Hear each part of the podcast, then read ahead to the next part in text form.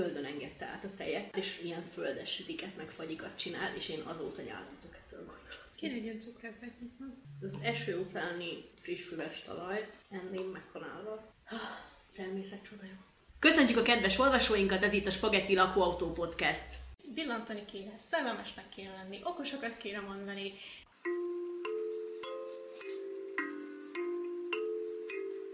Spagetti Lakó Autó, a senkinek se való sajtó, a valóságra pici ajtó, hát gyertek be.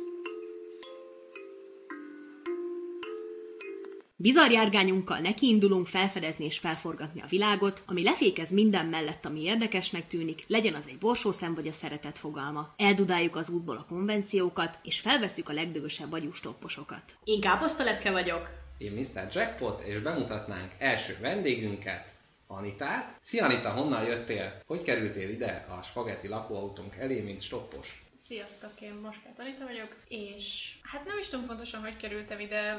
Te mit keresel itt? Ezt inkább ti tudnátok megmondani, hogy így, hogy találtatok rám. Mindenek előtt a Mad Hatter Podcast Póli Ferenc ajánlotta figyelmünkbe a regényedet, a horgony helyett, mivel valamelyik részben Káposzta Lepke azt mondta, hogy ő annyira imádja a talajt, hogy legszívesebben gyakran a szájába venné, megszagolgatná, abba takarózna, és ennek kapcsán azt írta nekünk Ferenc Ferenc, hogy ez a könyv igazán tetszene nekünk. És mi nagyon örültünk, hogy igazából így bedobtak az ablakunkon egy könyvet, amit elkezdtünk olvasni, és még tetszett is, úgyhogy tök jó volt, hogy pont ott stoppoltál az út szélén, rádudáltunk, és egy epizódra beszálltál a Spagetti lakóautóba, vagy ahogy a palócok mondanák, a makaróni karavánba. Csapjunk is bele, a tartalomjegyzéknél üssük fel a könyvet. Először is az állatokkal fogunk foglalkozni, majd pedig a komfortzóna témájába csusszanunk bele, mint egy puha meleg házi papucsba. És van csak Anita, milyen sketchekkel fogunk készülni a harmadik szegmensben? Híres emberek szellemíróit fogjuk alakítani. Postás a holdon, minket figyel folyton, öltözéken állom, s kőbor törmeli. Mindenek előtt még az olvasói levelekkel, ugyanis postaláldánk roskadozik, de most csak kettőt kiemeltünk, kinek van ideje többre.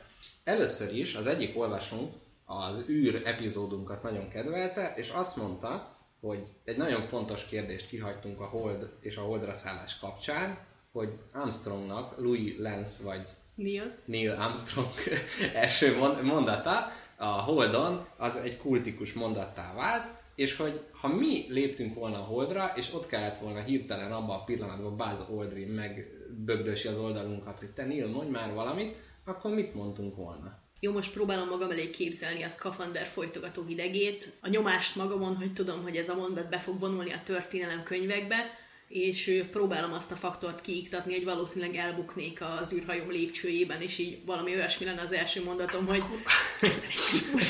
Én lehet, hogy magyar űrhajósként azt csinálnám, hogy hát a prospektusban jobban nézett ki, vagy valami ilyen.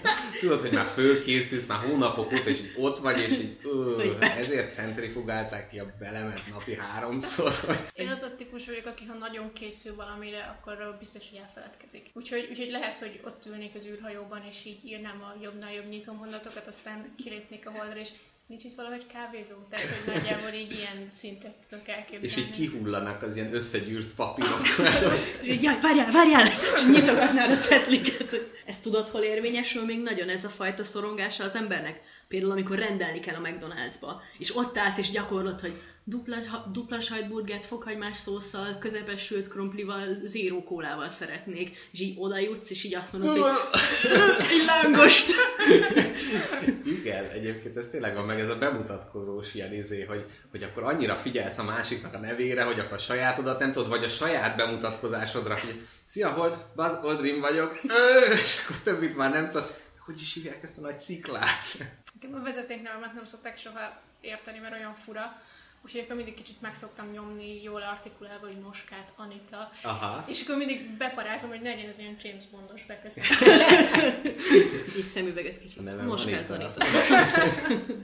Még van egy olvasói kérdés, mert a versmondó lány küldött be nekünk, aki egy tévedésünkre hívta fel a figyelmünket, ugyanis a házak epizódban azt mondtuk, hogy Mazsola és Tádé laknak egy ö, sütőtök házikóba, és kijavította, hogy fiam, te hülye vagy, nem meséltem neked elég gondosan, ugyanis Manócska és Mazsola laknak a házba, és Tádé pedig egy tengeri malac, akit az esőbe elázva megtalálnak, és hazavisznek. És Mazsola nagyon féltékeny rá, és itt egy nagyon tegnapi hírt osztanék meg veletek, hogy Ekvádorban nagy sikernek örvend a tengeri malac fagylalt.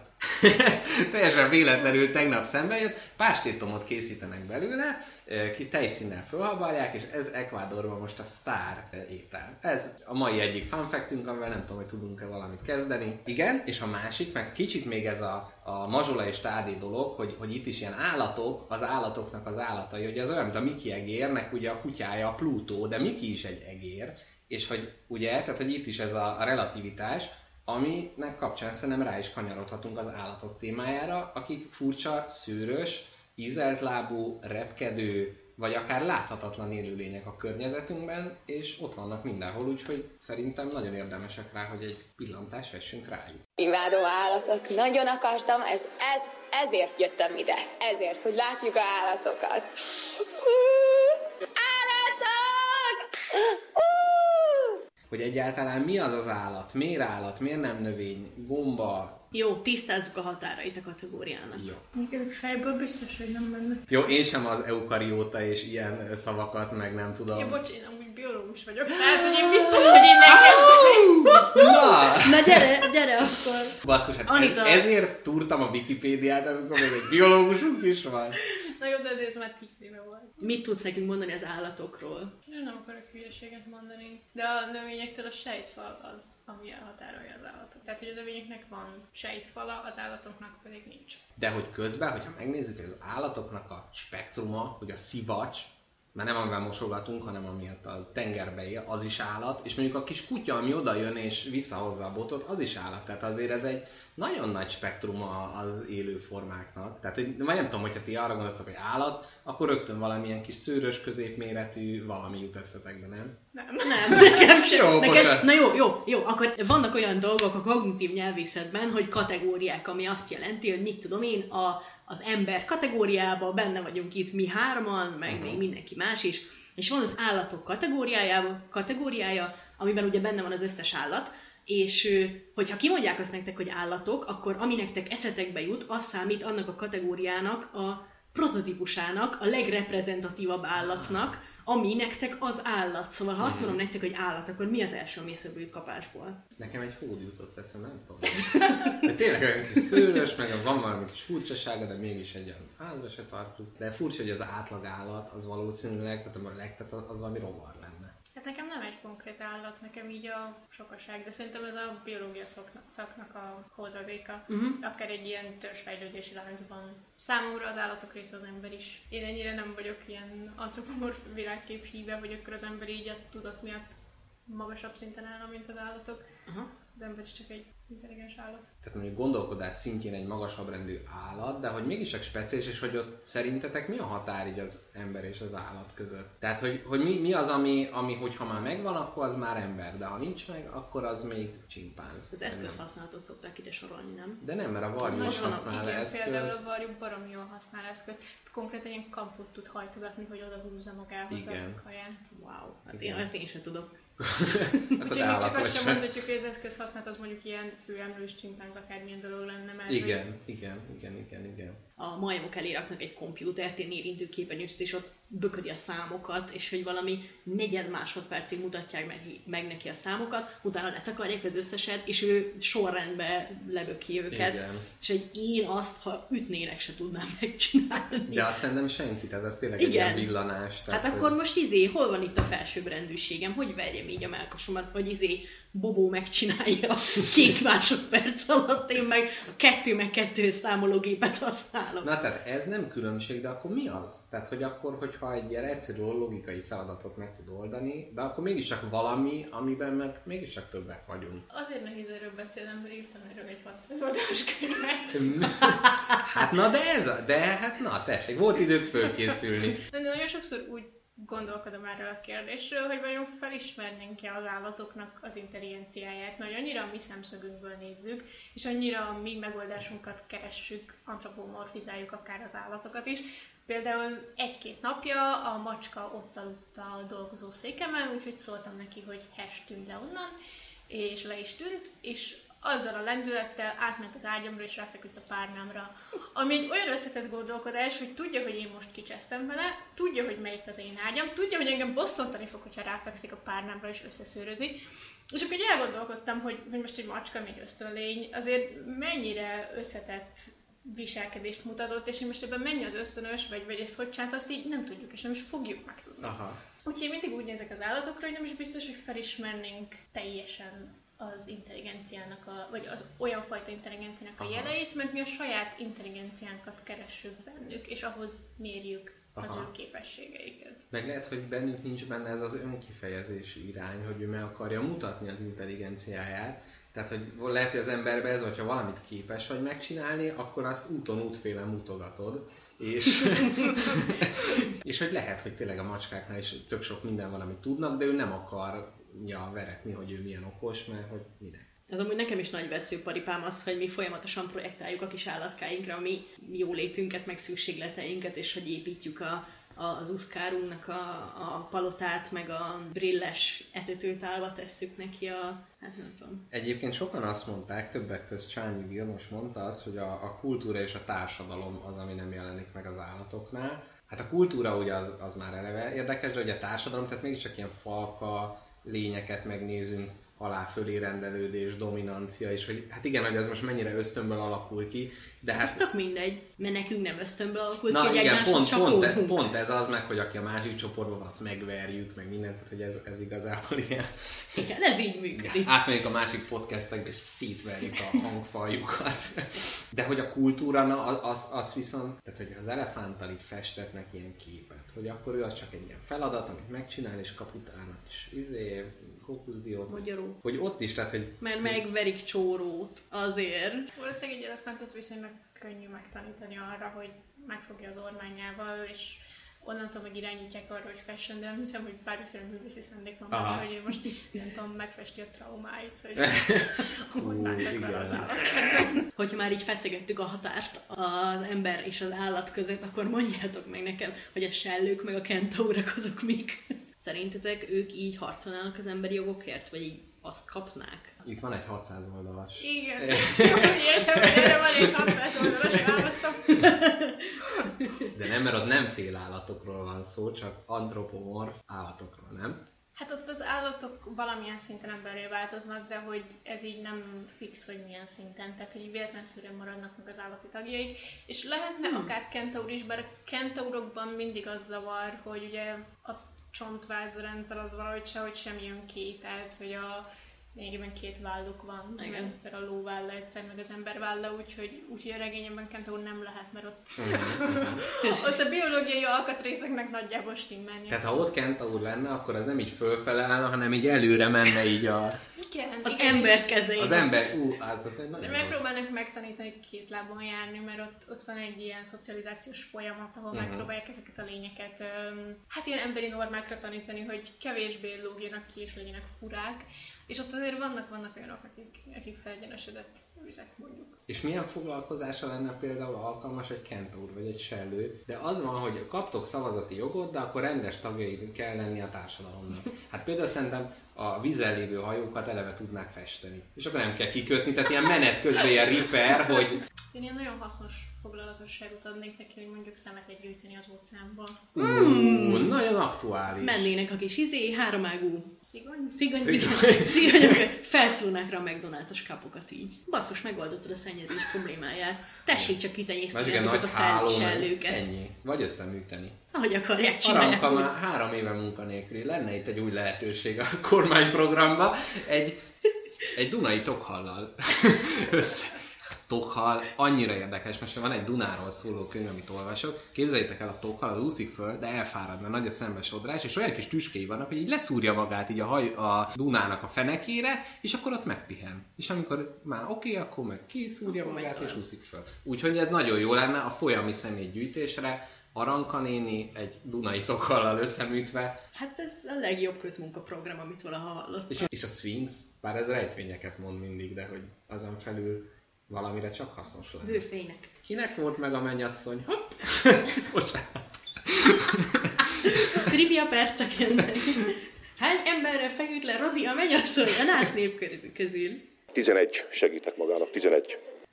Ja, Istenem. Ebbe a Dunás könyvben olvastam szintén, hogy a Duna-deltánál találtak ilyen isten szobrokat, aminek bárány arca volt, mert ez mondta, hogy az ő istenük szelíd. Emberfüle volt, hogy figyelmes, de oroszlán farka volt, hogy bátor. És hogyha magatokat kéne összerakni ilyen állatrészekből, akkor mi, miből pakolnátok össze saját magatokat? És akkor lehet mondani, hogy milyen jellemző... Én erre nagyon készültem. És úgy gondoltam, hogyha... én választom meg az állatokat, az olyan csalás. Mert uh-huh. akkor nyilván olyan állatokat választok, amik, amik menők. Úgyhogy megkérdeztem a barátaimat, hogy ők uh. milyen állatokból raknak össze. És az jött ki, hogy lenne bennem egyrészt mormota, uh-huh. mert elég sokat tudok aludni. És amint megérzem a hideget, egyébként én legszívesebben fognám a zsírraktáraimat, és elmennek téli államra. Um, lenne bennem egyrészt koala, mert szerintük nagyon válogatós vagyok, amit egyébként itt és most tagadok és csinálok, és biztos, hogy nem vagyok válogatós. Mint az összes válogatós ember világon. Én nem vagyok válogatós. Tehát várjál, tehát akkor a fűrész az a mormota. Akkor a fejed lenne mondjuk a koala, az vagy csak az a kis izészár. Ki belőle a friss eukaliptusz lenne. Igen. És az a helyzet, hogy a harmadik részem az egy struc lenne, mert hogy a fejemet azt így szeretem a földbe ledugni, hogyha valami megrémít. Azt nem tudom, hogy mondjuk most akkor melyik részem lehetne a struc. Hát az a nyak. De a struc egy nagyon jó állat, ha mert az úgy tud fújni. Ha van karikaturista hallgatónk, akkor kérnénk, hogy ez rajzolja meg a mormota testű struc nyakú, koala fejű, aki így válogatta az eukaliptusz fászát, az nagyon... Úgyhogy én is puszírom a barátaimat. És káposztalepke te? Miből? És hát én még az Anita lábaira kíváncsi vagyok. Hát jó, de ezt majd az adáson kívül. Na, szóval...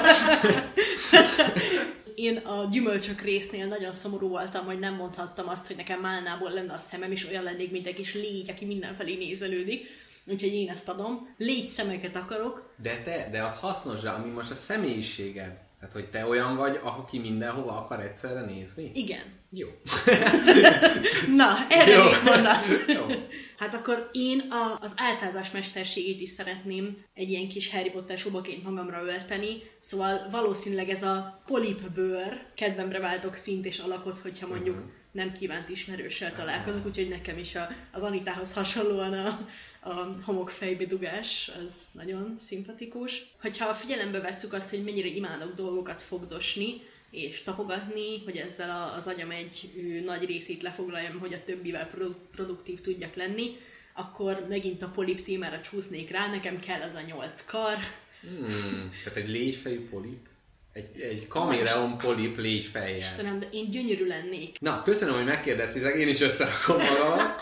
Ne, nekem az jutott eszembe, nem tudom pontosan, hogy egy, egy paradicsommadár, az hogy néz ki, de azt tudom, hogy ilyen táncot lejt, Meg, meg mindig viszi a kaját a nősténynek. Tudod, hogy hogy néz ki? Hogy? Fekete, mint az éjszaka, meg, és a bögye. Kék, kék a bögye. Kék a ló pimpit, hát miért paradicsommadár, te agyas? Jó. Mert itt egy rohadt nagy paradicsom bögye van elő. De most próbálsz átverni a gyümölcszöldségeddel, mert igazából azért olyan helyen él, hogy paradicsomi helyen él, az új világba. Ha mindjárt mondod azt is, róla? Hogy az isteni színjáték az, az nem azért isteni, mert istenek, hanem mert csodálatos. És amúgy, mossa be, nem, ez tényleg azért isteni, mert jó. Mert Dante Alighieri azt mondta, hogy... ez egy faszalet, ez valljuk be. És átment Giacomohoz, és most legyen patent színjáték, vagy nagyon fullos, vagy isteni. Legyen isteni. Na jó, higgyétek el, nekem ez így van, és a paradicsommadár is így van. Jó, le- legyen, elhiszem. Szóval én egy ilyen paradicsommadár, a, nem tudom, építi a kis fészket, meg beleviszi a finomságokat, én nem tudom, én egy ilyen adományozó... De ilyen parádízó lennél. Igen, de nem, nem, tehát ez a kicsit parádízó, de nem így a nagyvilágnak, mert nem egy podcastet csinál több ezer embernek,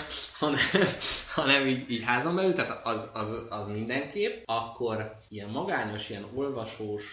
Én nem, azt nem tudom, hogy tehát a bagoly, de egy éjszaka én alszok, tehát hogy az, az nem lenne olyan jó. Akkor legyél te is légy, és akkor sok szemeddel olvashatsz. Legyünk mind a hárman, legyek egy légypapíron, és ott üljünk. Na jó, paradicsommadár, jó, legyen egy ilyen bagoly szem, tehát az, az, az úgy, az úgy oké. Okay. Hát mondjuk egy ilyen kis tóban élő béka. csak köz, ott kurutyolok, és minden a szárazság. De jó, mert a békának a lába az még egy a bringás lábamhoz is. Most nem, nem mondani akarom, de nem. Jó, tehát békalábú, paradicsommadár testű, bagoly szemű. Szerintem az enyém a legrosszabb istenség, amit itt összehetem. Még a légyszemű polip jegesmező testtel, és a, a strucnyakú koala is. Marmata. Igen. Fúj, na jó. Hát csúnyák vagyunk mindhárman, valljuk be. De a hangunk szép. Így van. Híres embereket össze lehetne rakni. Trump. Milyen állatnak van ilyen nagyon hülye haja? Trumpnak, de most úgy kell át. Valami kakadú. Tényleg. Ú, az jó, az jó. Tényleg egyrészt kakadó, az biztos, hogy lenne benne. Nem is tudom, egyrészt pávián is lenne benne. Ú, milyen jó már. Nagyon jó. Tökéletes. Húzogatnám megfelelő szervet, hogy a pávián is. A következő sajtótájékoztatomat háttal fogom megtartani az embereknek. Szerintem még, tudjátok, vannak azok a csúnya békák, ezek az ilyen nagy, ilyen Barany. békák. Barany, na, egy olyan bőrt a Trumpra. Narancssárgát. Narancs! Oh, igen! És mérgező, ha megnyalod. Vagy valami. Új, szegény. Szerintem Melania se nagyon úgy. Én gondoltam a Rowlingra, de az valami ízi lenne, az a madár, aki így ismételgeti ugyanazt. Harry Potter, Harry Potter, Harry Potter. Harry meleg, Harry meleg. Találjátok ki nekem valakit. Vagy a Rowlingot, mert gyorsan... Attenborough. Attenborough, hát... Benne nagyon bírom, hogy bármilyen állat van, így kúszik mellette. Tehát, hogy biztos valamilyen varánusz lenne, akkor menj. Igen.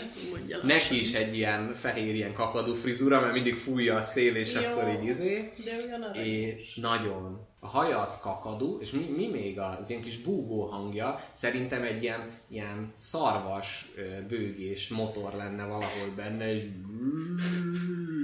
Deep in the forest.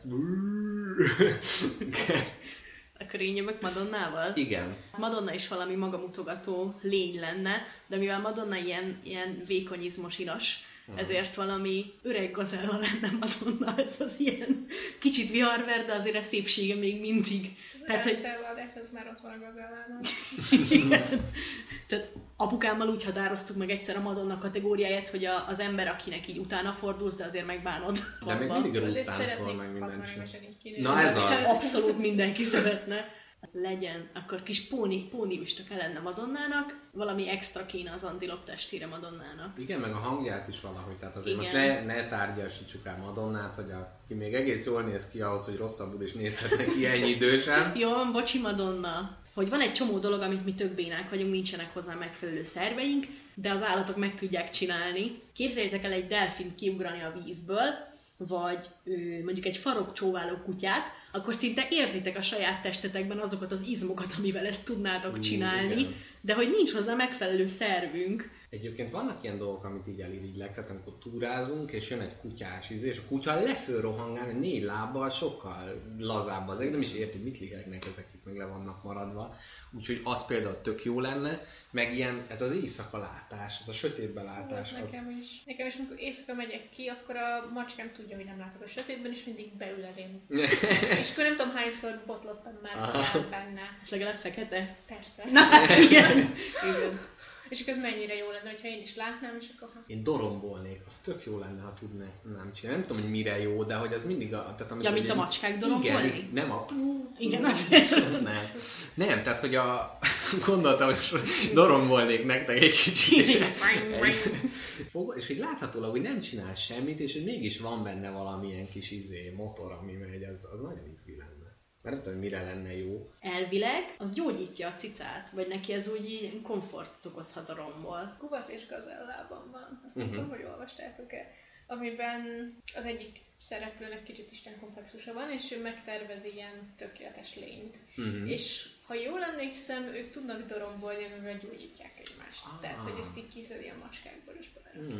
Innen rákanyarodva a másik kérdésre, én most a kék túrát csinálgattam így az elmúlt hetekben, és kint sátoroztunk az erdőbe, és szarvas bőgés volt itt a Vértesbe, meg Gerecsébe, ami egy hihetetlenül ijesztő dolog. Tehát ha vala, bárki úgy gondolja, hogy milyen jó, hogy ott kórusba énekelnek, nem. Tehát odamész, és amint lemegy a nap, beszarsz a félelemtől, főleg meg a vaddisznó is oda jön, beröfög meg mindent. Viszont elgondolkodtam azon, hogy milyen furcsa, hogy a szarvasoknak is például a szarvuk, az csak arra van, hogy a nőstényt lenyűgözzék, illetve hogy összecsapjanak a másik hímekkel.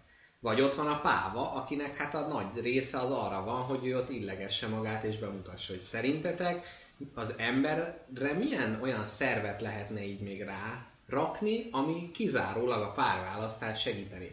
Nem a lux elvira külön számunk szexológiai kérdéseire fogunk rákanyarodni, hanem, hanem hogy csak, csak így a, a maga. Tehát amit mondjuk mi a ruházkodással csinálunk, azt megcsinálná a testünk. Hogy szerintetek mit, mit, mit lenne érdemes kinöveszteni magunkból? Engem, hogyha megfog egy ember, most férfi vagy nő, mindegy, az általában az intelligencia.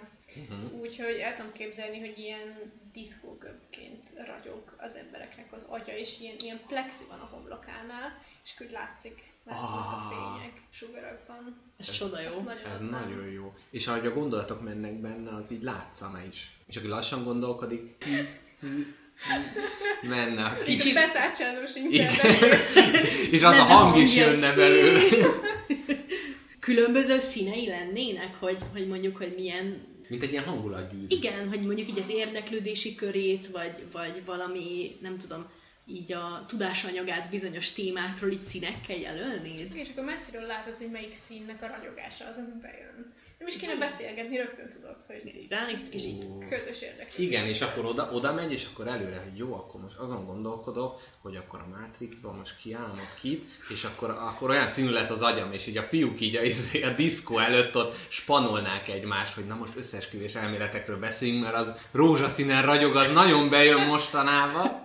Szóval mennyire sebezhetővé válnál? Tehát nem lehetne elkalandozni így a buszon a, a tegnap esti álmodról gondolkodni, mert akkor elkezdene ott bordón villogni a, az agyad. Hogy van nálad egy kalap, és hogyha elkezdesz olyan dolgokon gondolkodni, amiket nem akarsz, hogy többek, csak hogy felhozod. Fú, én rettegnék ettől a világtól.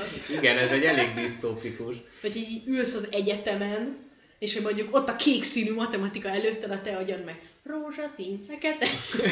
A férfiaknak a szakálla az úgymond kevésbé aktív időszakokban jobban nő, és ez a hormonok miatt van. Tehát képzeljétek el, hogyha mondjuk láttok valaki nagyon vonzót, és így beindulnak a hormonjaitok, és hirtelen így negyven centit nő a hajatok. Igen. Mondjuk a legutóbbi alkalommal a családommal, amikor elmentünk moziba. És öcsédnek megnőtt a szakáll, az nem kínos hát az is kínos lenne, de nem, nem tudom. Hogy így beszélgetnél az ács fiúval, akinek folyamatosan nőne a szakálla, te hajad meg így húzódna vissza a fejedbe. nem, nem, nem, nem, nem, nem, nem. Jó, és így egy randiról úgy mész haza, és meg se kérdezi anyát, hogy milyen volt, mert full kopaszon így hazamész, jó, nincs baj.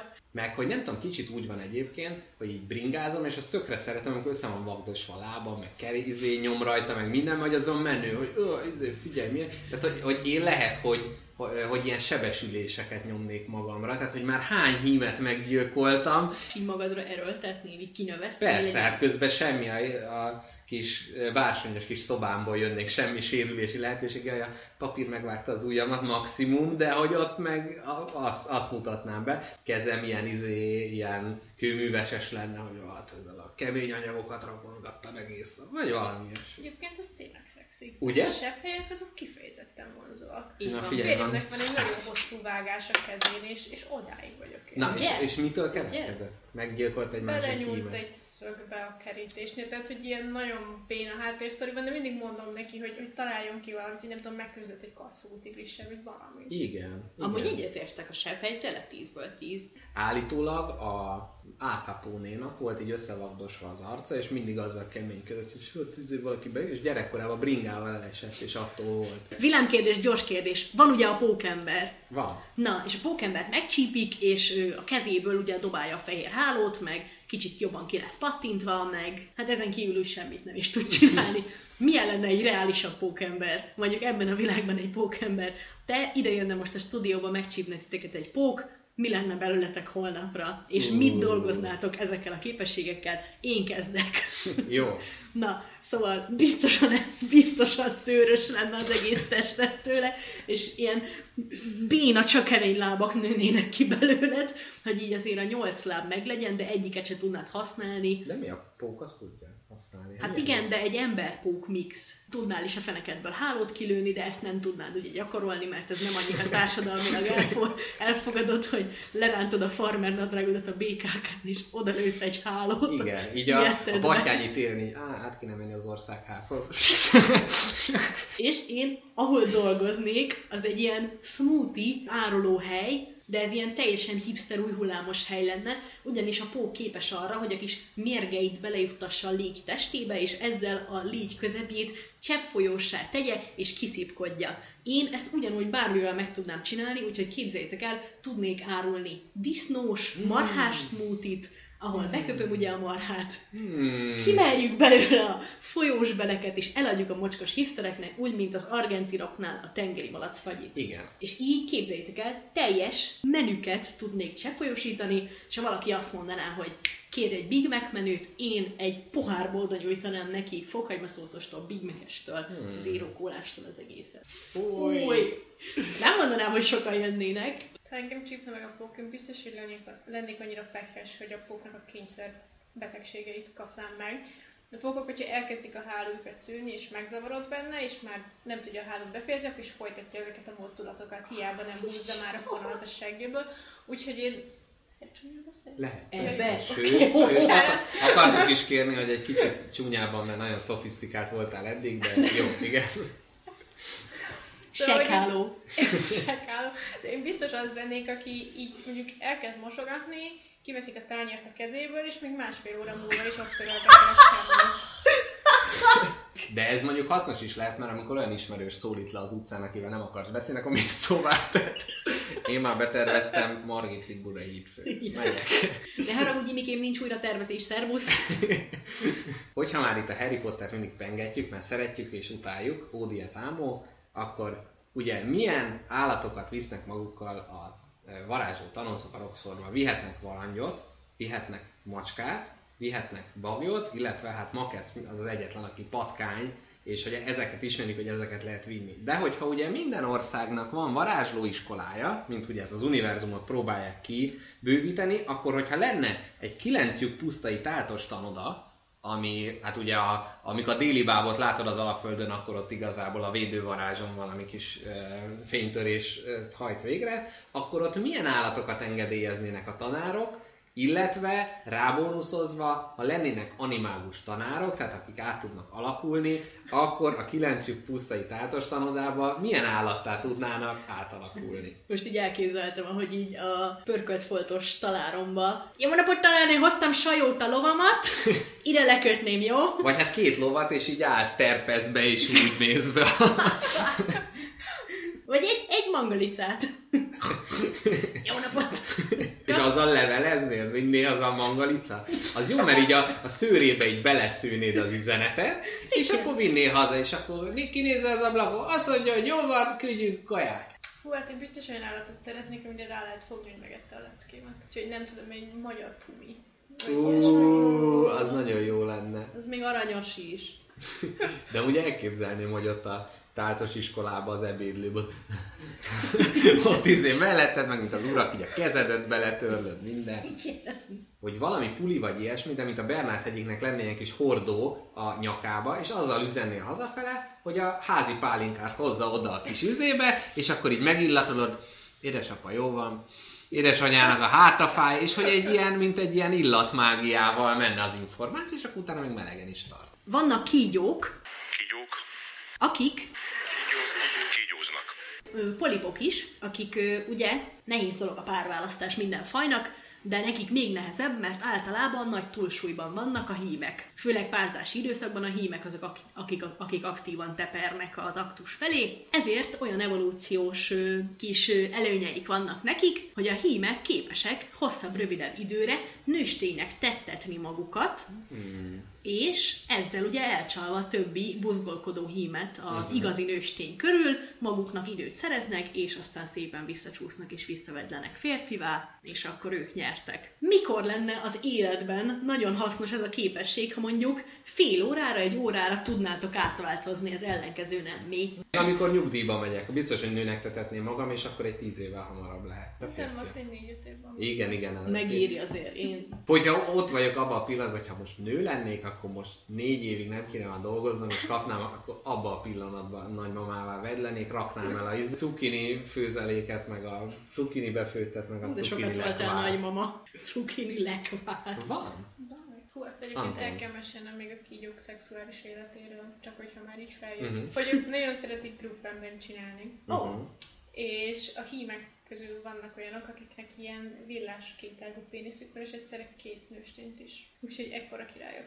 Hmm. Micsoda skillek ezek. A villás pénisz előjött, akkor a kacsapöcse témát be kell nyomnom, amiről most olvastam, igen, vagy hát itt hallottam, ugyanis nem tudom, hogy tudtátok, hogy a kacsának a pénisze az dugóhúzó alakú. És azért, na de várjál, azért, mert a nősténynek is dugóhúzó alakú, jó, és sok elágazás van, és úgy tudja, mivel a kacsák nagyon agresszív szeretők, ezért a nőstény azt tudja csinálni, hogy csak egy út vezet be a megtermékenyítésig, és vannak elágazások, és különben tudja úgy csinálni, hogy egy mellékvágányba viszi el, és megvan a fogamzásgátlás, és ha több hímkacsa van egy helyen, akkor ott nekik szignifikánsan nő a péniszüknek a hossza, tehát hogy már verseny van, és akkor tudják, hogy akkor nehogy valami mellékvágány legyen, hanem ők akkor ott, ott keménykedni próbálnak. Örülök, hogy felhoztad ezt a kígyó pénisz kérdést, mert, mert ez... Rengeteg érdekes péniszt tudok még.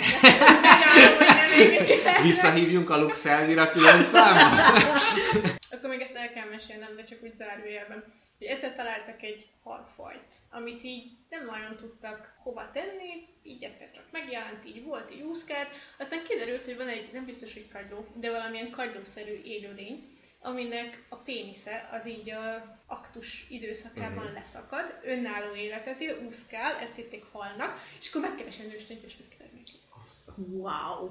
Hát ez így egy távkapcsolat, nem? Igen, ilyen, ez ilyen, nagyon hasznos lehet. Ilyen hettek simán máshol. Ha te a sziklás részt szereted, azt, hogy meg a hínárossal, tessék! Ez az. Buliznál én meg otthon, kortyolgatnám a viszkimet egy könyvet? Megoldjuk. Tessék, hello, ennyi! Már úton van. A Google izé tervező azt, hogy a húsz perc múlva ott van. Nagykörúton izé piros hullámba ott izé állnának. Ez ugye benne maradhat. De szépen úgy megvágjuk, mintha ez egy kultúrkérdés lenne, nem sokkal. Öncélú péniszfektek podcastje.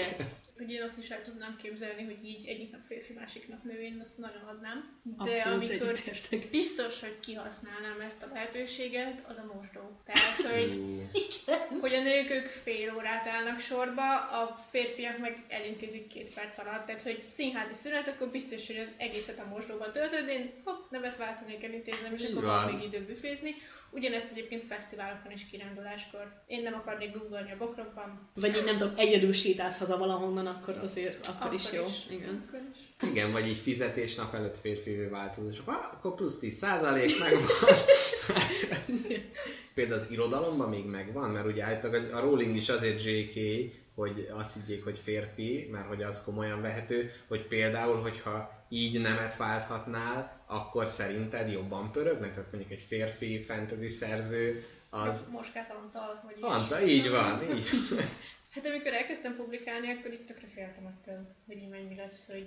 És, és azért vannak olyan vélemények, hogy, hogy hát nő írta, kicsit óvatosan közelítettem mm. hozzá, meg azt hittem, hogy ez valami nagyon nyálas, romantikus dolog lesz, és úristen, ebben erőszak van meg, meg ez egy durva könyv, és a könyv meglepődtek, tehát egyben biztos, hogy hogy könnyebb lett volna, de én nem akartam volna uh-huh. ellenemet váltani. Meg azt néztem, hogy a kritikákban az egyik fő vonulat az volt, hogy nincsen igazi pozitív női karakter. Igazából pozitív férfi karakter nincs. sincs. Tehát, hogy most lehet Vazilt szeretni, de sokszor meg... Istenem, hát fasszák meg, hát kibírják, nem? Vagy nem tudom, most minek az irodalom kritikusunknak. De hogy tényleg, tehát minek? Ulisza ezt olyan nehéz olvasni. Basszátok meg, kibírjátok! Jó, bocsi, de hogy Káposzta Lepke irodalmi ötven. Most akkor nézzenek mesét. Eb- ebbe is, hogy lehet, hogyha ezt egy férfi írja meg ezt a könyvet, akkor tök más így a, a, a recepciónak ez, a, ez az iránya. Tehát akkor azt mondják, hogy jaj, hogy akkor most ez egy, egy frusztrált férfi, aki így írja meg? Vagy tehát, hogy, hogy szerintem... Ezen... Én nem biztos, hogy férfiként ezt ugyanúgy megírhattam volna. Na, igen. Tehát, hogy most, ha így megpróbálom elképzelni így a science fiction olvasó embereket, uh-huh. akkor nekem ez a elég specifikus érdeklődésű, kicsit kockafejű emberek jutnak egybe szembe. Lehet, hogy nekik nőként nehezebb bizonyítani. Tehát, hogy lehet, hogy akkor az van, hogy női szerzőtől nem olvasnak, és ez... Sokkal több nő olvas, és hogy itt van egy ilyen szegmens, amit meg szerintem elsősorban a nőket targetálja be, vagy hogy őket célozza meg a fantasynek ez az iránya. Egyébként nagyon sok férfi is olvasta a horgonyhelyt meg. Tehát, hogy nem volt ilyen, hogy azt érezném, hogy ez egy ilyen nők által preferált könyv, és a férfiak mellett elmegy, és ezt tökre szerettem volna, tehát nem akartam azt, hogy egy ilyen csak nők számára élvezhető nézőpont legyen, hanem szerettem volna így mindkét félnek teret adni, úgyhogy uh-huh. szerintem igazságosan nincsenek benne szerethető karakterek. Igen, a férfiak, meg a nő oldalán sem. Tehát én, én nem vagyok az a szerethető karakter. Uh-huh. De ráfixált valaki olvasóként sem, nem, hogy íróként. Uh-huh. Én azt szeretem, hogy a karakterek érdekesek, és teljesen mindegy, hogy egyébként szimpatikusak vagy sem, leülnék velük kávézni, együtt dolgoznék velük, nem. Nyilván soha. De egyébként voltak olyan ö, olvasói levelek, amit férfiaktól kaptam, több is, hogy leírta, hogy ö, hát ő mennyire nem szokott nőktől olvasni, mert úgy gondolja, hogy a nők nem tudnak elég tökösen írni. Na, ez, pont ezt akartam és, és ugye kérdezni. Ezt elkezdte olvasni, és így rájött, hogy hogy tulajdonképpen ez neki tetszik, és akkor meg is vette a könyvet, és hogy megköszönte, hogy ezt így az előítéletét kicsit sikerült lerombolni, és hogy ajánljak már még nekem uh-huh. női szerzőket, akik... Persze, sokkal több férfit olvasok, mert sokkal több férfi van a piacon. Tehát, hogy ez nem, nem azért, hogy na, valami tökös, izé, szakállas, borostás kell nekem. Tehát, hogy nem, de kétségtelen, Hogy, hogy van egy ilyen fajta, az, hogy nem ismer az ember annyi jó nőszer, női szerzőt, tehát kicsit bizonytalanabb, hogyha egy, egy újba belekezd. Vagy nem tudom. Csak hogyha mondjuk olvasom férfiaktól könyveket, meg olvasom nőktől könyveket, és nyilván vannak olyan könyvek, amik férfiaktól sem tetszenek. Persze. És akkor nem azt mondod, hogy csalódtál a férfi szerzőkben, hanem csalódtál ebben a szerzőben. Így van, így van, de ez abszolút. De hát ez minden más, hogyha most egy skandináv könyvet olvasok, és nem tetszik, akkor az, hogy jaj, skandináv izék. Vagy a magyar, sokan az, hogy jaj, hogy magyar szerzőt nem olvasok. Hát mert rossz tapasztalatok. A Vörös Ándorra sétáltam egyszer föl az Áldás utcán, és két ilyen őrjöngő vad, vadállat, kutya ugrott neki a kerítésnek. A, a, ahogy kellett, meg is ijedtem. A, a Vörös Ándor az nem ijedtettek, hanem nézte, nézte a kutyákat, akik vicsorogva, két ilyen vérebb. Tényleg szép állatok voltak. Én semmit nem láttam a szépségükből, csak ezt az agresszív rém, rémséget.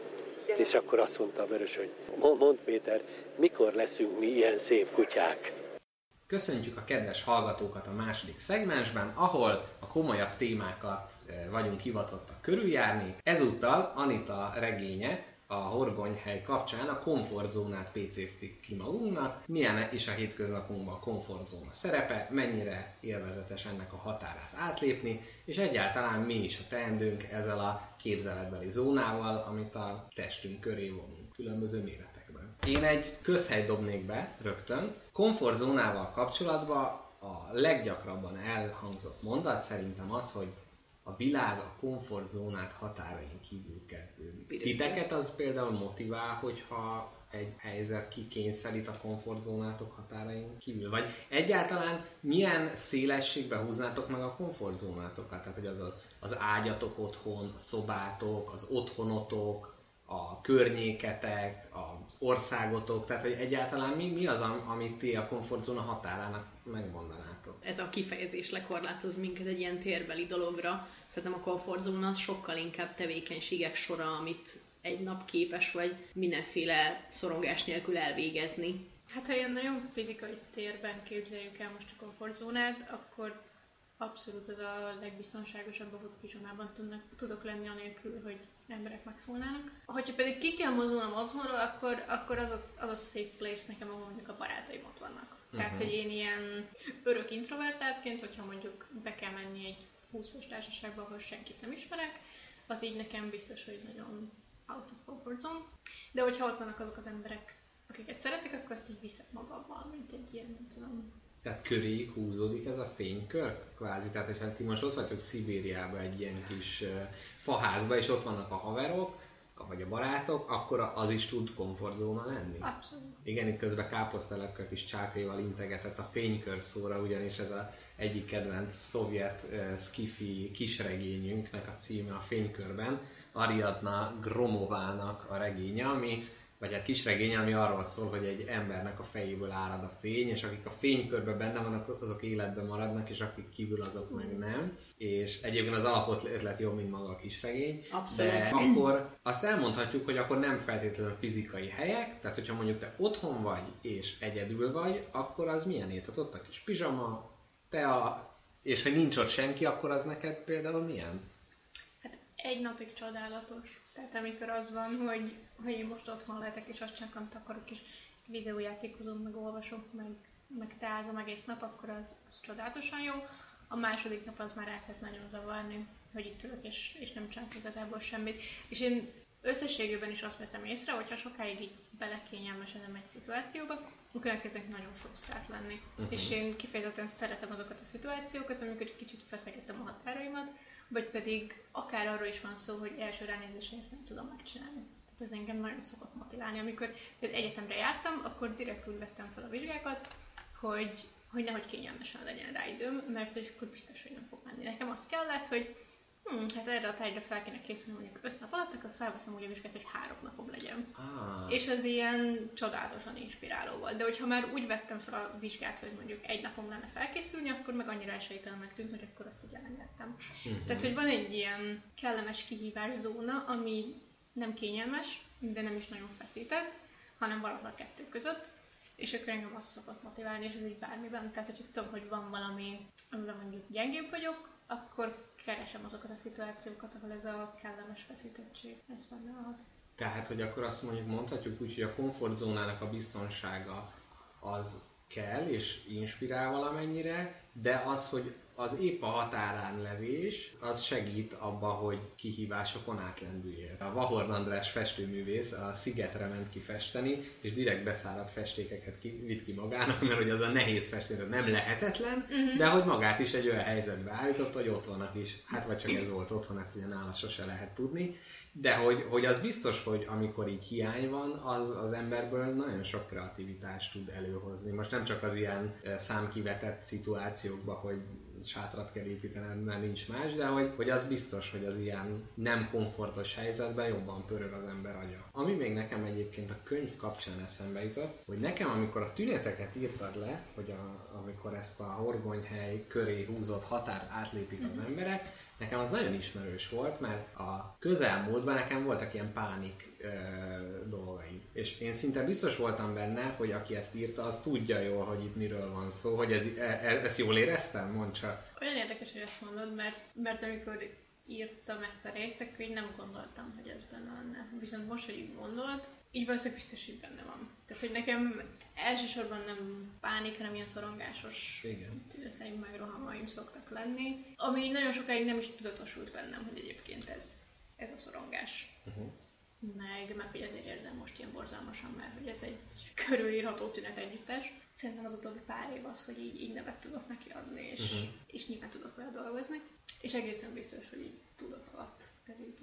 Hogy, és ez is ugye a komfortzónánál, hogy akkor is ugye megvannak ezek a safe place-ek, ahol az ember úgy érzi, hogy ott rendben van, de már hogyha ezen kijel, és persze ennek is vannak ugye súlyosabb, meg kevésbé e, súlyosabb részei, így ráismertem erre, hogy igen, van az a kis kör, amit ha elhagyom, akkor a, tehát a testem az ugyanúgy létezik, hogyha otthon vagyok, meg ha elmegyek is, de hogy mégis van, van ez a ez a fajta ilyen szigetek, ahol így, ami a biztonságot adja, és közte meg ilyen, ilyen e, úgymond veszélyes terepek, de mégiscsak megvan ez szerintem szinte mindenkinek, hogy vannak helyek, ahol a biztonságán nem kell gondolkodnia, és ezért szabadabban tud minden más csinálni. Ezt az otthonnak, ezt a, ezt a határon való egyensúlyozását teljes mértékben érzem én is, hogy ő valamikor tényleg csak hazavágysz, és arra vágysz, hogy akkor otthon pizsibe, mindenki és minden nélkül, és azt csinálsz, amit szeretnél, de van az, amikor ez átcsap magányossággá, amikor elkezd azt frusztrálni, hogy mit csinálsz, semmit. Tehát annak ellenére, hogy nagyon nagy szükséged van épp arra, hogy semmit csinálj.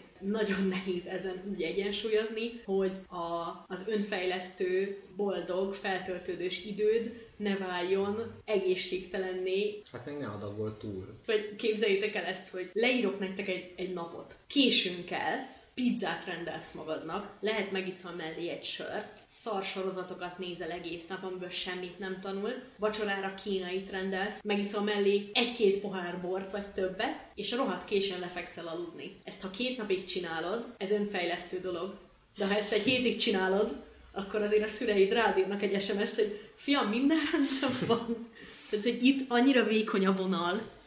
Biztos egyre jobban befordulnék napról napra. Meg nem tudom, hogy ti ezzel hogy vagytok, nekem nagyon sokszor van az, hogy reggel korán föl kell kelni, elindulok, és ez így jó, de az az első lesz, hogy visszabújjak az ágyba. Hogy mégis az van, hogy amikor az embernek sok dolga van minden, akkor arra vágyik legjobban. Hogy a, most, hogyha azt mondják, hogy jaj, most egy hétig nem kell semmit csinálni, yes, megnyertem a lottót, és közben, ha tényleg ott van, akkor meg már jaj, most van az, ami... Tehát ez a kicsit a, az ilyen nyomtató lónak, akinek elébe elógatják a kis dolgot, ami után megy, hogy az is kell, hogy maga ennek a komfortzónának az ideája ott legyen, hogy jó, most megyek, csinálom, de van egy hely, ahol visszatok menni, és akkor ki tudok ereszteni. Mi a véleményetek arról, hogyha mondjuk egy olyan tevékenységet végeztek, mondjuk elmentek a strandra tíz év után, mert eddig nem mertetek ilyen-olyan okokból, vagy, vagy elmentek barlangászni, vagy, vagy csak simán egy túl messze lévő zöldségeshez mentek el. Ezzel ugye kiléptek a komfortzónátokból, mert olyan dolgok csináltok, ami kellemetlenséggel jár, ami kicsit direkt azért is csináljátok, hogy feszegessétek magatokat. Ezzel ez a tevékenység, amit ti megtettetek, ez most bekerül a komfortzónátokba, vagy ez, tehát be lehet így vonni valamit a komfortzónádba, hogy elkezded minden kellemetlenség ellenére csinálgatni? Tágítani lehet ezt a komfortzónádat? Abszolút, mondjuk nálam mindig az a kérdés, hogy mi célval tágítom. Tehát, hogyha ott lebeg előttem, hogy miért csinálom végig ezeket a dolgokat, uh-huh. és miért szeretnék abban a típusban egy tágabb komfortzónát, akkor működik. Tehát például nekem megvolt az, hogy én nem szerettem emberek előtt beszélni. Ami egy írónak nem feltétlenül jó dolog, mert előfordul, hogy emberek előtt kell beszélni. És akkor én elkezdtem megvizsgálni tudatosan, hogy tulajdonképpen mi is az, amitől kellemetlenül érzem magam ebben a szituációban. És rájöttem, hogy nem az, hogy emberek néznek. Hogyha úgy van, akkor még szeretek is beszélni. Tehát, hogy van ennek egy ilyen kellemes felspannoló része, és akkor elkezdtem vizsgálni, hogy mi az, amitől mégis ennyire bestresszelek, és jön a gyomorgörcs, és legszívesebben bebújnék a paplan alá, és soha nem is vállalnék el semmilyen felkérést. És akkor rájöttem, hogy ez tulajdonképpen azért van, mert frusztrál az, hogy azok az emberek, akik eljönnek mondjuk meghallgatni egy ilyen író-olvasó találkozón, ők nekik az alapján, az egy óra alapján lesz rólam valamiféle képük. És hogy akkor, akkor rögtön rájött a kényszer, hogy akkor most így villantani kéne, szellemesnek kéne lenni, okosokat kéne mondani, És, és ettől feszültem be. És akkor elkezdtem azon gondolkodni, hogy mondjuk ezt így hogyan tudnám oldani. És eleinte például akkor mindig elkértem előre a kérdéseket, hogy miről lesz szó, és akkor fel tudtam legalább néhány témából kérdezni, hogyha, hogyha lesznek is olyan kérdések, amik, amik furák, és nem tudok rá okosat, szellemeset, érdekeset mondani, akkor legalább ott lesz a több, amivel tudok kapaszkodni. Uh-huh. És akkor úgy éreztem, hogy akkor így kitágult annyira ez a komfortzóna, hogy, hogy ez már, már kellemes legyen, és hogy ne legyen már szó arról, hogy szülnék attól, hogy emberek előtt kell beszélni. De ez azt kell, hogy nagyon pontosan meghatározzam azt, hogy mi is az, ami frusztrál. Nyilván, ha az frusztrált van, hogy emberek néznek, azt így, így, így nehezebb elteszni. Igen, és oda hangom, így beülnék, a hangomat kihallatszik, de, de ez amúgy tök jó ez tényleg így megvizsgálni, hogy, hogy nem, nem így az egész, hanem az, hogy akkor nézzünk rá tényleg, hogy akkor most mit is érzek, mitől is. Ez tök jó módszer. Igen, én ezt uh, ilyen tágabbra terjesztve, hogy az életemben próbálom mindenre alkalmazni, hogy mi miért zavar igazából, vagy mitől, mi miatt vagyok befeszülve, hogy nehéz ennek a folyamatnak a végére járni. Tehát nehéz. Csak, hogy az egészre úgyse tudsz gyógyszert találni, persze. De ha megtalált, hogy mondjuk egy gócpontja van, akkor arra meg lehet valami olyasmit. Rohadtul utálok ruhát vásárolni, folyamatosan frusztrált az egész. Elmegyek, nem tudom, régen ugye gyerek voltam, szüleim vittek, ezt próbált fel, káposztalepke, azt próbált fel, és hogy mindig olyat választottak, amitől így vert a hideg, és hogy ez a frusztráltság akkor kezd, idén kezdett bennem egy icipicit oldódni, mikor rájöttem, hogy egyedül is el lehet menni, és turkálóba is el lehet menni, ahol rohadt jó cuccok vannak, és mindig olyan, mint a kinder tojás, hogy így bármi, hogy így, lehet. bármi lehet, és egy Jurassic Parkos pólót is lehet találni, új is, meg tetszik, tényleg van olyan, hogy emberek így nem utálják azt, ami rajtuk van. És ez nekem egy teljesen új gondolat, annak ellenére, hogy mennyire iszonyatosan triviális lenne olyan ruhákat felvenni, amiket szeretsz. És hogy van, aki még azért nem szeret étterembe menni, mert hogy jaj, hogy ő bunkónak tűnik, mert hogy nem úgy szólítja le a pincért, vagy nem úgy eszik, ahogy a... Nem tudom, nekem a, a legnagyobb ilyen diszkomfort környezet az... az orvosi rendelő. Szerintem ezen nagyon sokan vannak így, mm. és persze a rossz képzettársítás, viszont én rájöttem, hogy engem effektív a várózavar. Tehát, hogyha én már bemegyek, akkor nekem semmi bajom nincsen, de a váró, tehát ez a purgatórium, az, hogy ott utána bármi lehet, meg hogy ott a többi beteg ember ott, ott nyomorog, és nem az, hogy elkapok tőlük valami, csak az a, az a szituáció. És a másik meg a repülés, amit szintén gyakran fölemlegetek a podcastben, hogy az is nekem egy ilyen szorongás, de csak a reptér. Onnantól, hogy a repülőből semmi bajom nincs. Nem a lezuhanástól, nem a izé, hanem tényleg az az, az ilyen marha karám izé, hogy akkor ott visznek valahova, és egy ilyen tárgy vagy, ami, aminek így végig kell menni ebbe a flipper gépezetbe. De lehet, hogy meg fogom próbálni, hogy fölbontom, hogy melyik része nem tetszik, és lehet, hogy nagyon sikeresen fogok most már repülni, és megtalálom, hogy igazából a csomagos embereket utálom. Kétségtelenül növekedett a száma, de régen is volt, csak a környe, az emberek sokkal kisebb körben mozogtak, tehát jobban helyhez voltak kötve, sokkal jobban ki tudták építeni a komfortzónájukat, tehát az, hogy most egy paraszt ember, nem tudom, pánikbeteg, akkor az nem annyira derül ki, mert hogy a háza környékén történnek a dolgok. Tehát, hogy azt mondja, hogy ebbe a városiasodott életbe, hogy kvázi az a nagyon erős kötésekkel teli kis közösségből berántanak téged oda, ahova a szomszédodat se ismered, meg ö, nincs egy olyan fajta szolidaritás egymás közt, tehát hogyha te főborozz az utcán, akkor nem tudni, hogy megállnak. Neked még a faluba, akkor oda csődül mindenki, mert még érdekes is, hogy most ivottál, ferus vagy valami baja van, és hogy, hogy, tehát, hogy ez a városiasodásnak ez egy ilyen nagy, nagy tünete. Tehát, hogy neked milyen a viszonyod így a nagyvárosi közterekkel? Hogy neked az komfortosabb, kevésbé, vagy hogy ez hogy, hogy kell elképzelni? Arra is szükségem van, hogyha el akarok ugrani a moziba, akkor nem, nem tudom, egy órát kell utaznom, hanem öt percet, hogy beszerezhető legyen minden, amit én beszeretnék szerezni, akár egy egy kilométeres körzetben, most bevásárlás, mindenre gondolok, és hogy a barátaim is elérhetőek lennek. Tehát az, hogy, hogy én ott lennék a világ végig pakunyhóban, az így nagyon romantikus addig, amíg mondjuk írom a regényemet, de utána nekem szükségem van arra, hogy, hogy elérhető közelségben legyen minden. Ennek ellenére a tömegtől borzasztóan rosszul vagyok. Uh-huh. Tehát, hogy az az, amit így nem tudtam megszokni. Tehát, hogy, hogy érzem magamon, hogy így megfeszülnek az izmaim, uh-huh. meg, meg hogy már nem tudok olyan fesztelenül létezni. Tehát, és... hogy a, kö...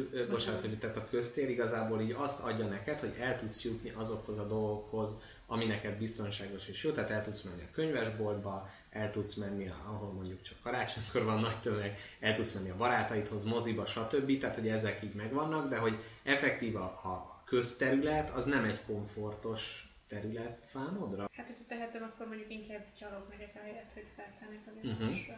Tehát, hogy, hogy abszolút ne kelljen embereknek a hónaljában zögykölődni harminc percet, tehát az nekem így a teljesen a komfortzónán kívüli. Aha.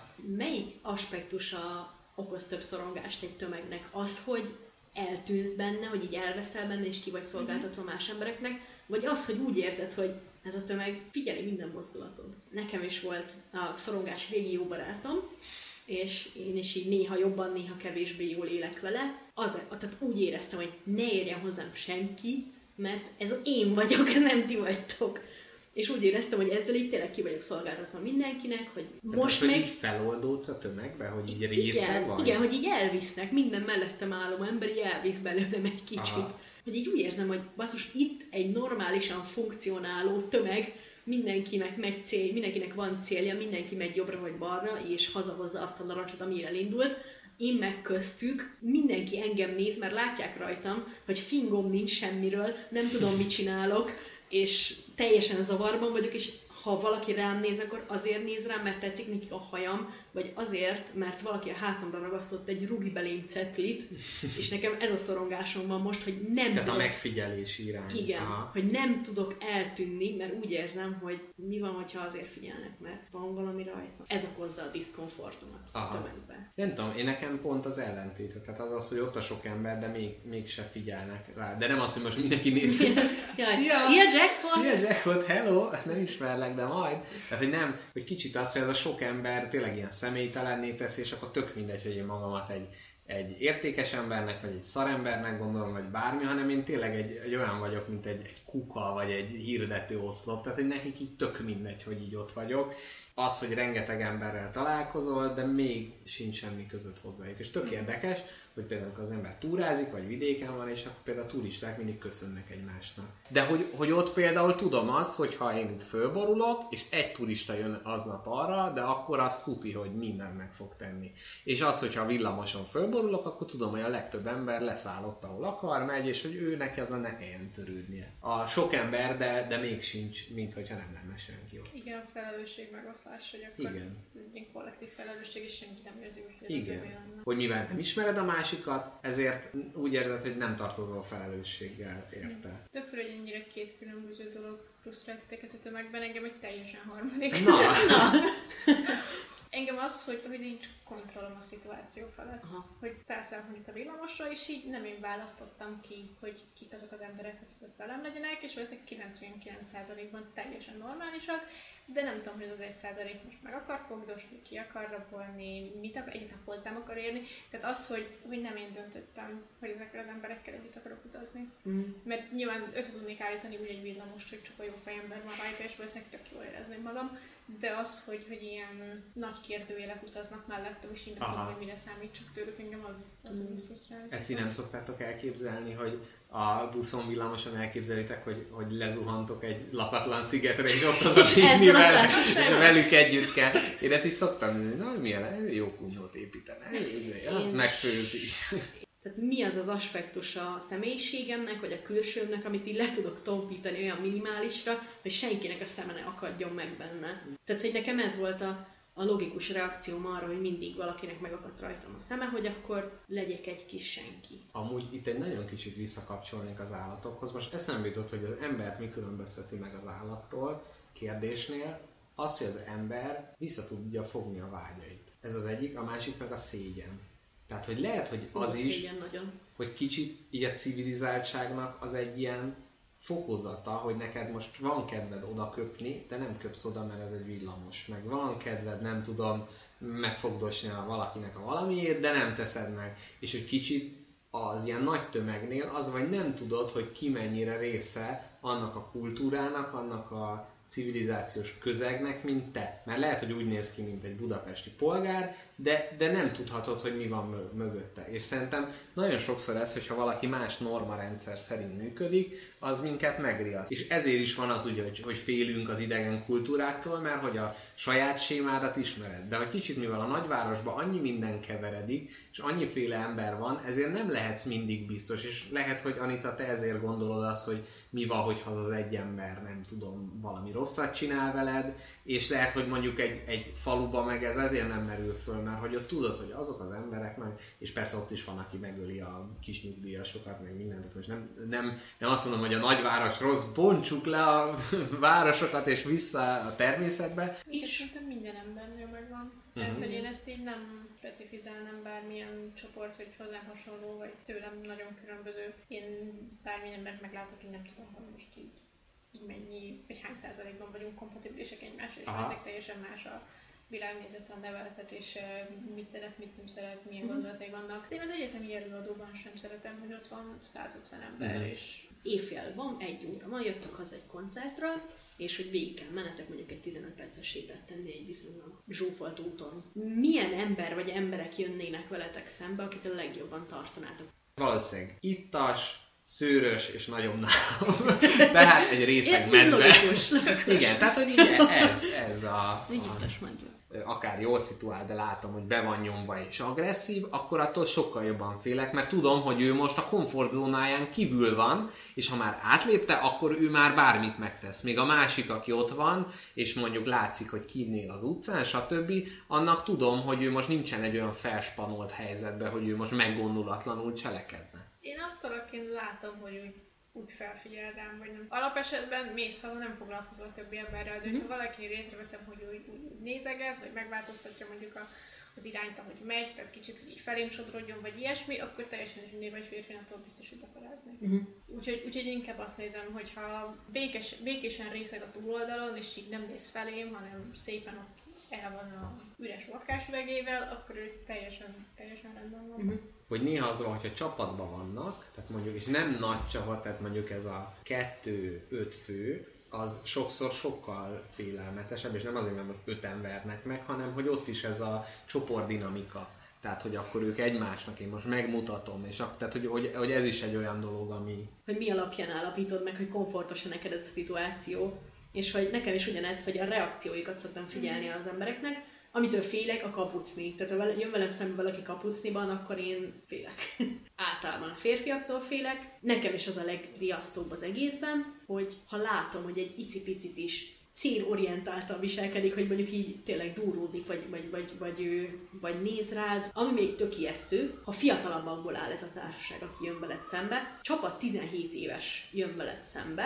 Hát az... talán ott jobban a kiszámíthatatlanság, hogy akkor úgy érzed, hogy neki, az... még, neki nincs annyira vesztenivalója, igen, meg hogy még próbálgatja a határait. Pont a, a határpróbálgatás az, amitől félek, hogy egy, a gyerek, aki sokkal nagyobbat üt beléd, mert fog, fogalma sincs még, igen, hogy mekkorát kell ütni valakivel, hogy földre terítse. Nagyon sokszor nem tudja, mit csinál. Azért van ez a verekedés kultúra, meg egyes szociológiai elméletek szerint a... a szegényebb társadalmi körökben a korai gyerekvállalás, hogyha te nem tudsz sikert kimutatni az iskolázottságodba vagy a munkádba, akkor ugye mi az, aminek az ura vagy? A saját testednek. És akkor azt senki nem mondhatja meg, hogy de bennem ott az a gyerek. Én életet adok, azzal egy tiszteletet tud kiváltani, és mégiscsak az, aminek ura, ha már a munkájának, életének nem, és ugyanaz a verekedés. Az, igen, hogy a testednek ura vagy, tök érdekes, hogy így valakihez kapcsolódva is van egy ilyen közös nevezőtök, meg értékrendetek, és akár ez a családdal, hogy amíg a családoddal élsz, addig mit gondolsz dolgokról, és amikor mondjuk kikerülsz, kirepülsz, stb., hogy akkor meg megint megváltozik a komfortzónára. Hú, arra mennyit tudnék mesélni, de nem szabad. De túl. Csak hogy tényleg nagyon fura, egy ilyen nagyon zárt kis közösségből feljönni Budapestre, ahol a, az első úgymond törzshelyem az egy ilyen punk kocsma volt, egy ilyen föld alatti romkocsma, ahol hát baszki, minden volt, komolyan mondom. Bementél, és ott ültek a bakancsos pankok, a, ott ültek az anarchisták, mindenki, mindenki, akit el, két drag queen, tehát így tényleg így minden. És ott jöttem rá, hogy baszki, jó ez így is. És lehetsz, lehetsz akármilyen. És ez a gondolat, nekem tudom, hogy ez nagyon ilyen alapgondolat, de hogy így nem kell végre szaros keretek közé szorítanod magadat. Hogy ez kicsit így az örökségünk is az, hogy szüleinknek így, a, a, ahogy az értékeit visszük, és hogy mi a fontos, azzal kvázi az ő komfortzónájukat valamennyire visszük magunkkal. De milyen szar ezt így a huszas éveid közepén, vagy így elején rájönni, hogy neked nem ez a komfortzónád, amit így rád, úgymond rád erőltettek évekig, és akkor most itt vagy ilyen húsz középi ember is, ki kell alakítsad a saját komfortzónádat. De ez nem szar. Hát szerintem tök jó, hogy lehet kritikusnak. Hát nem szar, de azért identitásválságok ne legágyal. Nálunk például van a szülőknek egy bizonyos komfortzónája, és mi hárman vagyunk testvérek, és mindhárman nagyon-nagyon különbözően tértünk el tőle. Tehát mm. én rámentem erre a szövegek, meg ilyen művészébb dolgok vonalra, az öcsém elméleti matematikus, a hugom meg ilyen nagyon iszonyat vagány és olyan korcsolyak, freestyle, nem tudom milyen uh-huh. trükköket tanul, ami uh-huh. így mindenki mástól egyébként nagyon eltérő. És annyira érdekes, hogy mindhármunkban megvolt az, hogy valami külön definíciót találni a családi közös komfortzóna helyett. Tehát, hogy nem csak az egésznek a részének lenni, hanem, hanem ilyen azonosnak is lenni, és mintha egy teljesen másik utat választottunk, pedig nagyjából hasonló körülmények között nőttünk fel. Most, amit így, így elmondhatok, az alapján az identitáshoz az, hogy mi komfortos és mi nem, tehát mi a default setting, tehát az, hogy hogy állsz hozzá, az nagyon sokat számít. Tehát a, a freestyle görkorcsolyázónak szerintem nem, tehát hogy már az, hogyha őt ez érdekli, akkor már azt gondolom, hogy jaj, figyú, egy kötőtűvel kiszúrjuk a füledet, akkor ő azt mondja, hogy gyerünk. Lehet, hogy egyébként igen, tehát el tud képzelni. Tehát mert hogy látod a többi identitástár, vagy nem tudom, a szubkultúra társakon, hogy ők milyen értékekkel vannak, és akkor az, hogy jó, akkor azt így magadra veszed, és az igazából nem lehet elkummantani, hogy én pánk vagyok, de egyébként félek a tüktől, és legszívesebben otthon a cicámat simogatom egy forró csoki társaságában. így kicsit az, hogy neked milyen területek kényelmesek, meg hol érzed jól magad, az alapján választod így az identitásodat. Kamaszkorban nagyon sok mindent kipróbál az ember, és az, hogy mi az, amiben tényleg benne marad, az simán függhet attól, hogy, hogy a hasonló emberek, akik ilyen dolgokat végeznek, azok szimpatikusak ennek is. És lehet, hogy egyébként másban is örömet tudna találni, csak azok közeg az annyira nem érzi, hogy ide passzolni. Tehát nekem a komfortzónám az, hogy fekete dolgokat hordok, és utálok mindent, és szeretnék meghalni, de azért nem. Emos vagy gót leszek, igen. És ezen belül amúgy végtelen fragmentálódás van, mert hogyha én a gótnál egy pitet, a, a, a tűfópánk, uh-huh. hogy egy kicsit azért annyira nem szeretem a feketét, de a többi aspektus az így kedvelem, akkor te lehetsz pasztelgót, ami egy létező... Csillagpánk. Ja, akár, ami szeretnél. Mermaid gótok vannak, aki, aki ez az ilyen... Félig hal. Ez az végtelen fragmentálódása mindennek. Nem tudom, hogy ez amúgy meddig jó, meg hogy...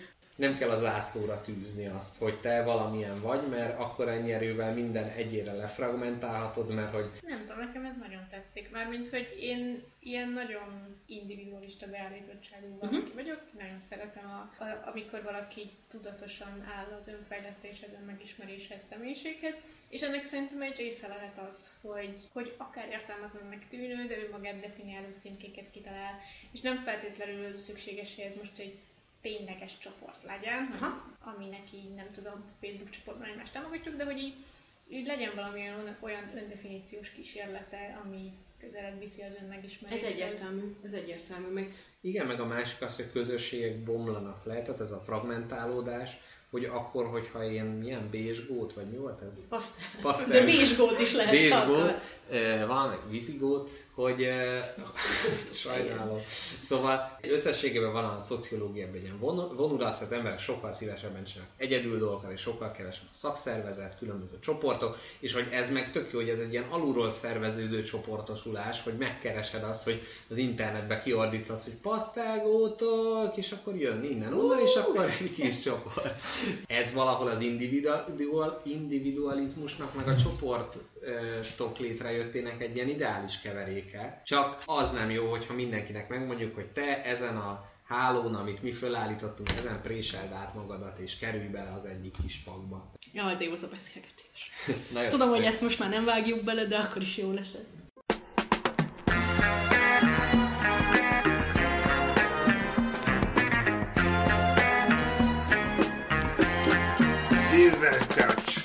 október kilencedike.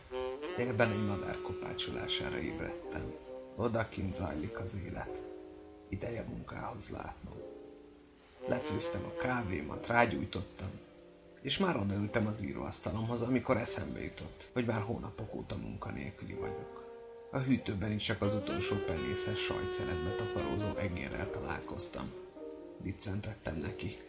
Majd töltöttem magamnak egy újabb feketét. Unalmamban a bedobott fizetési felszólításokból kezdtem hajót hajtogatni, amikor egyszer csak egy szemnézett vissza rám. A háromszög közepén hunyorgó ikon szinte szuggerált. Matthew, nyisd fel! Valami irodalmi ügynök keresett. Önéletrajzot kell írni egy bizonyos Dan Brownról. A pasas valami sztáríró, de annyira elfoglalt a harvardi diplomája fényesítésével, hogy nem ér rá maga megírni. Pedig már beharangozták a karácsonyi megjelenést. Nekem kellene egy hét alatt csodát tennem. Felkaptam a telefont, hogy oda csörögjek nekik. Ne is keressenek tovább, én vagyok az emberük. De persze a vonalat már fél éve kikapcsolták. október tizenegyedike. Ma felvettem az előleget. Vettem egy karton cigit, meg két üveg bőrbent. Már majdnem hazaértem, amikor eszembe villant. Fogalmam sincs ki ez a pasas. Beugrottam az egyik könyvdiszkontba, és megvettem mindent, ami elérhető tőle. Belekezdtem a Da Vinci kódba. Semmi szex az első oldalon. Amikor felébredtem, már sötét volt. október tizennegyedike. Be kell látnom, hogy ennyi oldalon már nem tudom végigrágni magam. Viszkim is elfogyott. Befűztem hát a papírt az írógépembe, és pötyögni kezdtem. Dan Brown, vagyis én, ezerkilencszázhatvannégyben születtem. A mai napig emlékszem arra a pillanatra, amikor anyám a karjába fogott. Kék szeme az én zöld szemembe vált, és azt suttogta. Dan, kisfiam, te egyszer nagy ember leszel. Ma már mind tudjuk, hogy mennyire igaza lett. Meleg szívvel gondolok vissza a mai napig erre a pillanatra, amikor egy dedikáláson vagy könyv hátuljára készült portré fotózásán kezemet lazán a tweedzakom zsebébe süllyeztem, és ott megérintem a piéta alakú kis csörgőt, amit édesanyámtól kaptam. Egy igazi anya-fia jelenet, olyan mély és emberi, hogy azóta is mindig magamnál hordom.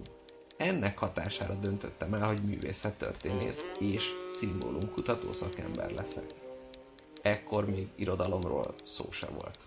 Ha akkor a tükörben nézek és azt mondom, Dan, te leszel a világ legjobb írója, akkor magam se hittem volna el. Néha még ma is hitetlenkedve nézek farkas szemet az újságok címlapján a képmásaimból. Első munkahelyem merőben eltér a későbbi profilomtól. Egy antivírusokkal foglalkozó cégnél vállaltam állást, ahol, ahol komoly kiberkérdéseket bogoztam ki, hogy úgy mondjam, percek alatt. Így bőven maradt időm első regényem a digitális erőd megírására. Eközben döbbentem rá, arra a tényre, ami itt van a szemünk előtt, de mégiscsak a beavatottak tudnak róla. A világunkat átszövi egy szimbólumrendszer, mely ugyanúgy jelen van a szabadkönyves páholyok könyvelésében, az amerikai elnök irodájában és a vatikáni titkos könyvtárak riasztóján. Ezek a szimbólumok nem mások, mint az arab számok. Ettől a perctől tudtam, hogy a jelképek ugyanúgy meghatározzák a világunkat, mint a víz, a fény vagy Tom Hanks mosolya. A Forrest Gump filmet nézve annyira megszólított ez a különösen talpra esett és intelligens fiatalember karaktere, sok mindenben ifjúkor jön magamra emlékeztetett, hogy tudtam, róla akarok írni a többi könyvemben. A szimbólumkutató professzor szerepében igazán otthonosan mozogtam. Mosolya egy pillanat alatt vált angyaliból démoniba. Leonardo da Vinci művein elrejtett egy kódot, egy igazán meglepő, mégis triviális jelképet. Egy olyan szimbólumot, melyet az ember újszülöttként először ismer fel. Az egyetemes jó jelképe, mely felbontható egy varázsszó és egy szám összetevőjére a digitális alkímiában. Shift és kilences. Igen, a szemfüles olvasók már tudhatják. A mosolyról van szó. Ez az igazi Dan Brown kód. Nézzük meg a híres és sikeres embereket. Mind mosolyogunk. Emeljék csak le a könyveimet a könyvesboltok polcairól, fizessék ki, nézzék meg a fülszöveg fölötti portrémat. Mosolygok. Mosolygok, sikeres és gazdag vagyok. Az elméletbe igazolódott. Használják hát önök is ezt a kódot a mindennapjaik során. december huszonnegyedike. Szokás szerint nem kaptam válveregetést, de úgy hallom, egész jól fogy a Dan Brown kód. Este vettem egy mézes kalácsos ízesítésű viszkit, verjünk az ünnep seggére. És az utcán sétálgatva nézegettem az ünneplő családokat, feldíszített ablakok mögött. Mind arcukon viselték a siker szimbólumát. Felöltöttem én is, és így sétáltam az úr felé. Na, én nem tudok ilyen gyorsan menni az öreg lábaimmal, Micike. Amúgy is neked négy van, te pernahajder. Figyelj, most behozzuk a postát, leülünk a karosszékbe és átnyálazzuk, jó? Istenke, Moskátli Árpádnak! Hát szegény uram már hat éve az égiek közpipál, mindig mondtam neki, hogy ne keverje a téli hideget a diólikörrel. Nem hiszem el, hogy még mindig zargatja a kiadó. Na de csak kibontjuk már, hát ha egy kis jutalék. Ha suska, akkor elverjük mindet goblenre, jó Micike? Eltapsoljuk secpec alatt, mint a molyokat. Nézd meg, hát mi van itt, egy megbízás. Valaki helyett önéletrajzot írni? Hát kinek van ennyi dolga, hogy a saját életét megírni nincs? A pápa Micike, a Ferenc, az én Ferencem! Sitri korom óta követtem ám a szememmel, mikor még csak egy kis pap volt. Már akkor is olyan szépen esett a vállán a csuha. Csak meg tudom már írni ezt én is, nem? Milliószor néztem a tévében, ahogy az erkéről integet, és mindig azt képzeltem, hogy csak nekem szól. Ábrándos máli vagyok, Micike, bevallom. Megírom én. Tudok róla mindent. Legalábbis, amit érdemes. Úgyis elvesztettem a hitelességemet a faluban, amióta azt a spanyol Jézus freskót kijavítgattam egy kicsit a nyaralásomon. Töst én neki is fogok. Friss mészként hömpölygő, fényes arany szememmel, ezerkilencszázharminckilencben láttam meg a napvilágot. Én nem emlékszem, mesélték. Anyám pék volt, apám meg bármi is lehetett volna, de ő is pék lett. Már tinédzser koromban is szokatlanul angyali arcom volt, ezért is választottak ki a papi pályára. Mondták nekem a templomban, ahová jártam, hogy Feri magának olyan arca van, amiben el lehet ám veszni. Gondolatban az ember borsonyira zsugorítja magát, és végig szánkázik a járomcsontján, tökéletes orrán, hogy majd a hangsúlyos kulcsontján pattanva egyet semmivé olvadjon a lábai elő. Ezért lettem pap. Meg később pápa is. Sokat imádkoztam, bejártam a lelkivezetői életút minden szegletét. Vittem mangót az árváknak, paradicsomot a szegényeknek, medvecukrot nyomtam a csecsemők szájába, és mind nekem mondták ki az első szavaikat megilletődöttségükben. Pápa úr, mondta az egyikük. Kineziológus, hebegte a másikuk. Ezért megéri pápának lenni. A megválasztásom egyáltalán nem volt megosztó. Enyhe menta illatommal papok és apácák sorát bűvöltem meg. Csüngtek a szavaimon, mint ebihalak százai az anyabékán. Gyertyákat faragtak az alakomra sötét szobáikban, a fényt feláldozva a vonalaimért. Minden követőmnek keresztény csókot nyomok az orcájára, mivel egy igazi lélegzetelállító lény szolgálatába helyezték ki életüket. Mármint nem rólam van szó, hanem Istenről, de ha van második a sorban, mind tudjuk, hogy ki az.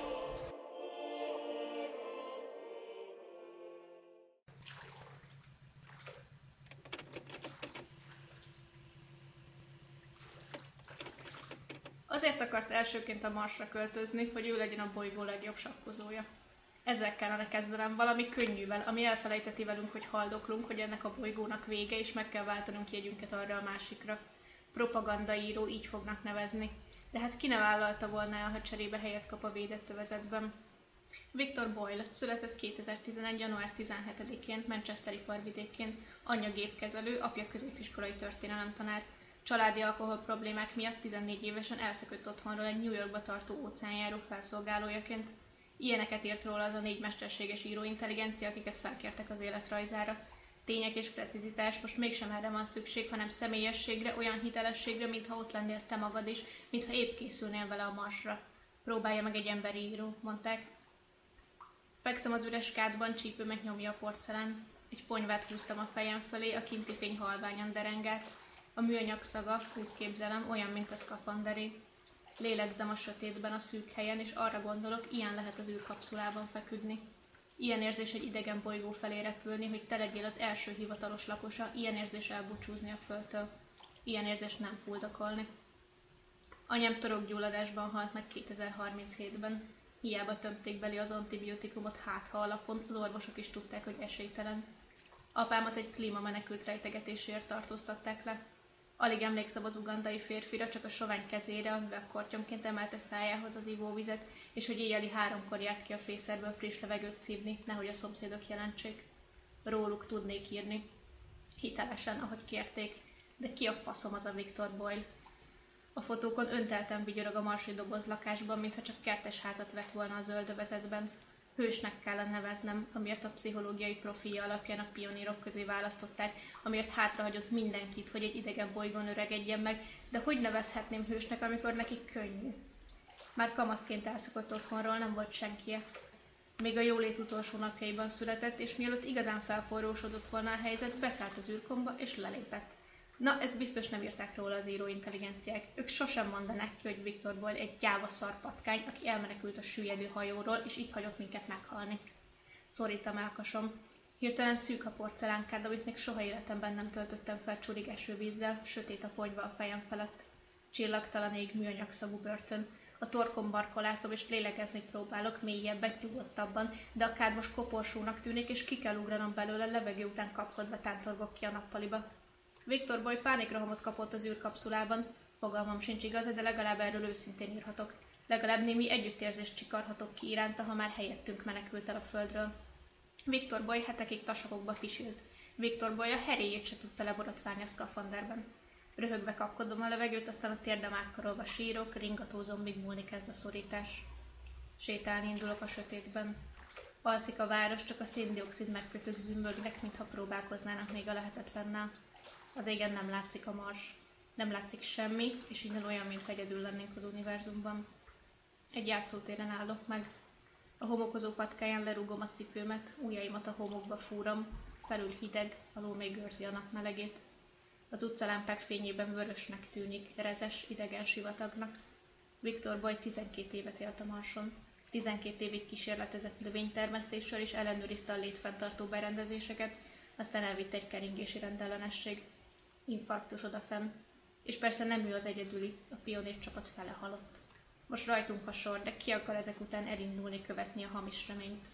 A föld díszpolgára, a jövő reménysége, az új élet előkészítője. Az író intelligenciáknak jobban megy. Elképzelem Viktort odafent. A protokollfotózás után talán lelohadt az a vigyor, amikor ott maradt a vörös semmi közepén. Talán akkor sújtott le rá a gondolat, hogy soha nem mehet haza. Hogy még azt a vacak manchesteri gyártelepet se látja többé, nemhogy az erdőket vagy az óceánt. Talán ott vált akaratlanul hőssé. Ujjaimmal a homokot görgetve arra gondolok, így fogom kezdeni. Viktor Boyle egyedül halt meg a Marson, hogy nekünk már ne kelljen. Kedves hallgatók! Ennyi volt már a Spagetti Lakó Autó. Legyetek jó gyerekek, anyukával nem feleselni. De csak ha törkölj, akkor igen. És különösen köszönjük Moskát Anitának, hogy eljött, mert ő itt az igazi királynője ennek az epizódnak. Olvassátok a könyvét, vegyétek meg, adjátok kölcsön másoknak, de csak akkor, ha megígérik, hogy ők is megveszik utána. Nagyon szépen köszönjük minden kedves nézőnek és hallgatónak. Sziasztok! Sziasztok!